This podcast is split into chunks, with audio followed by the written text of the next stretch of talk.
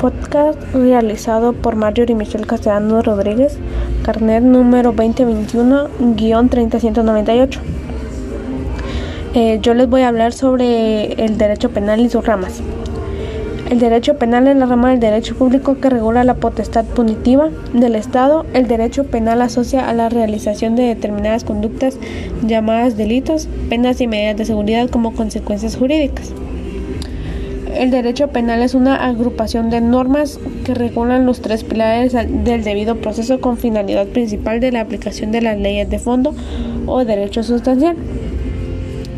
Se entiende como derecho penal a la rama del derecho que se encarga de normar y concebir capacidades punitivas, es decir, de castigo, que se reserva al Estado para aquellos que violentan las normas de convivencia o de conducta, siempre a partir de un principio de proporcionalidad y de imparcialidad cuando se habla del derecho penal se hace uso de términos con diferentes significados de acuerdo con, lo que se desea hacer referencia.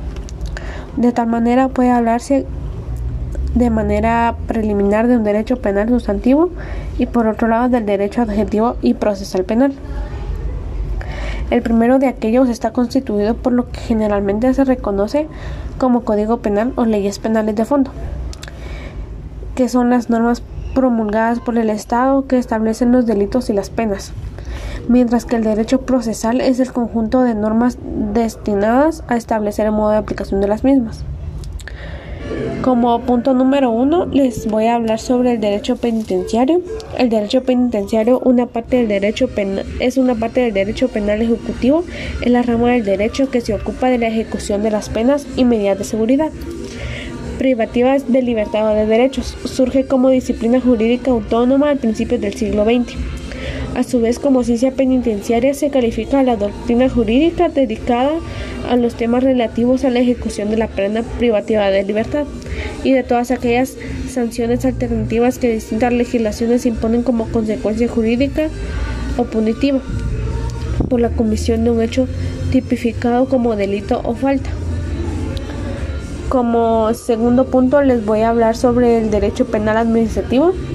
El derecho penal protege derechos subjetivos o bienes jurídicos individualizados, mientras que el derecho administrativo tiene que operar frente a la desobediencia de los mandatos emitidos por la administración que no protegen bienes jurídicos ya existentes, sino que están al servicio de los deberes del orden público.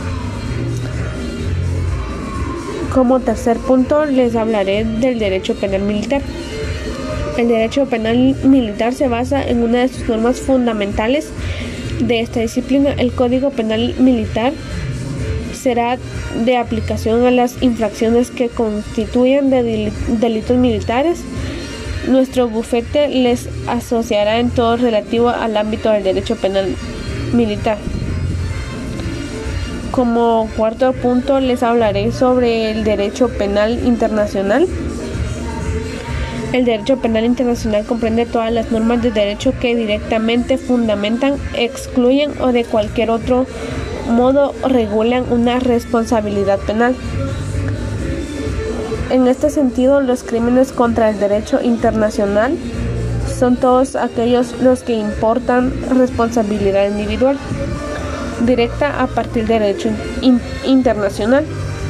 Algunos autores utilizan la expresión derecho penal internacional. Es un sentido más amplio que incluye no solo los aspectos penales del derecho internacional, particularmente relacionado con los crímenes contra el derecho internacional, sino también los aspectos internacionales del derecho penal doméstico, especialmente en lo relativo a reglas domésticas sobre la jurisdicción sobre crímenes con un elemento extranjero. El derecho penal es una rama del derecho público que regula la potestad punitiva. Se definen, se definen crímenes internacionales y regula el funcionamiento de los tribunales competentes para conocer los, de los casos en los que los individuos incurren en responsabilidad penal internacional, imponiendo las sanciones que corresponden. El surgimiento de esta rama supone una importante evolución respecto del derecho internacional clásico, que era esencialmente interestatal y no consideraba a la persona como sujeto del derecho internacional. Las normas del derecho penal internacional pueden ser aplicadas por tribunales domésticos e internacionales.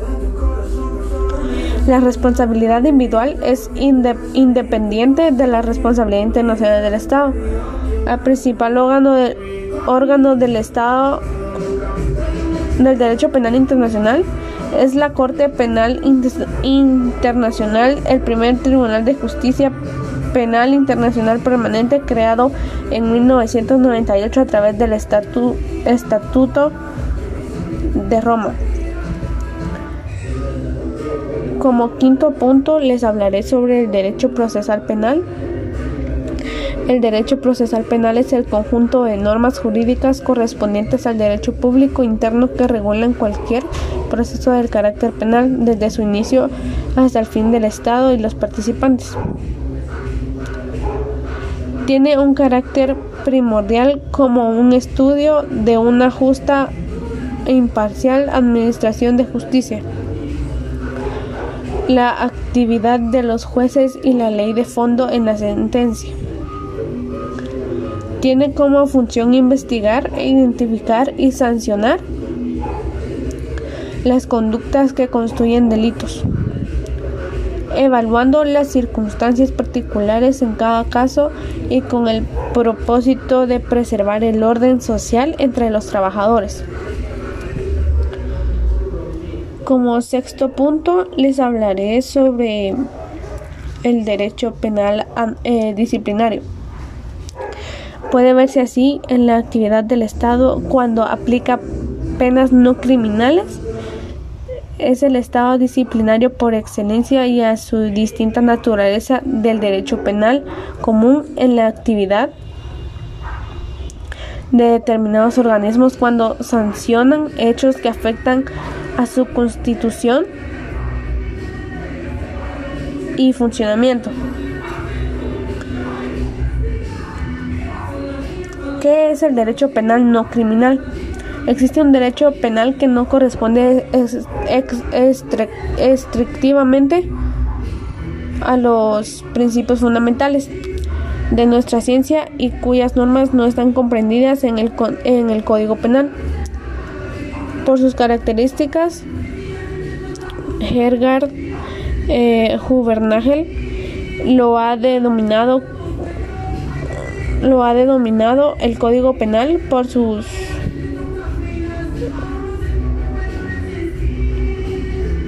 por su denominado derecho penal no criminal para significar con ello que existe un derecho penal en el que el principio de legalidad existe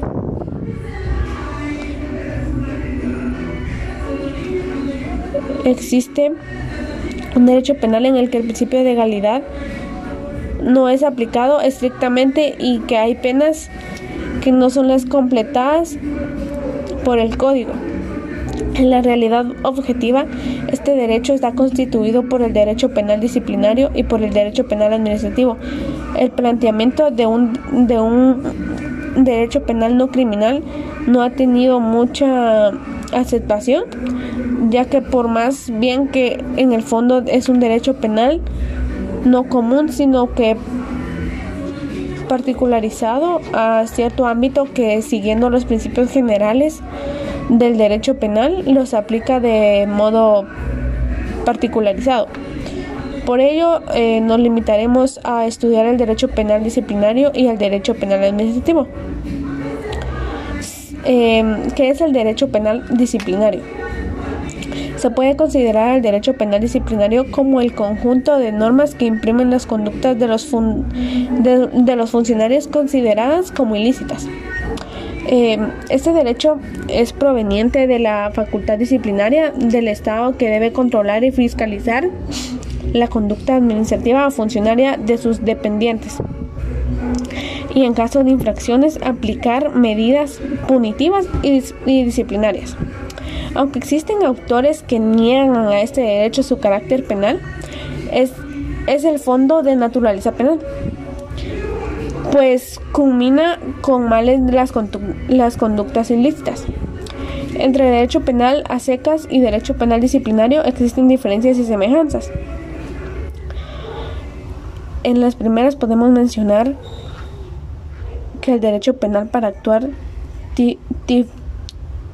tipificamente las conductas que considera delictivas y las sanciona con penas definidas en su código, en tanto que el derecho penal disciplinario se limita a sancionar a los funcionarios de su dependencia con medidas propiamente correctivas y en lugar de tipos tiene preceptos de carácter general que dejan amplio margen para la resolución del asunto.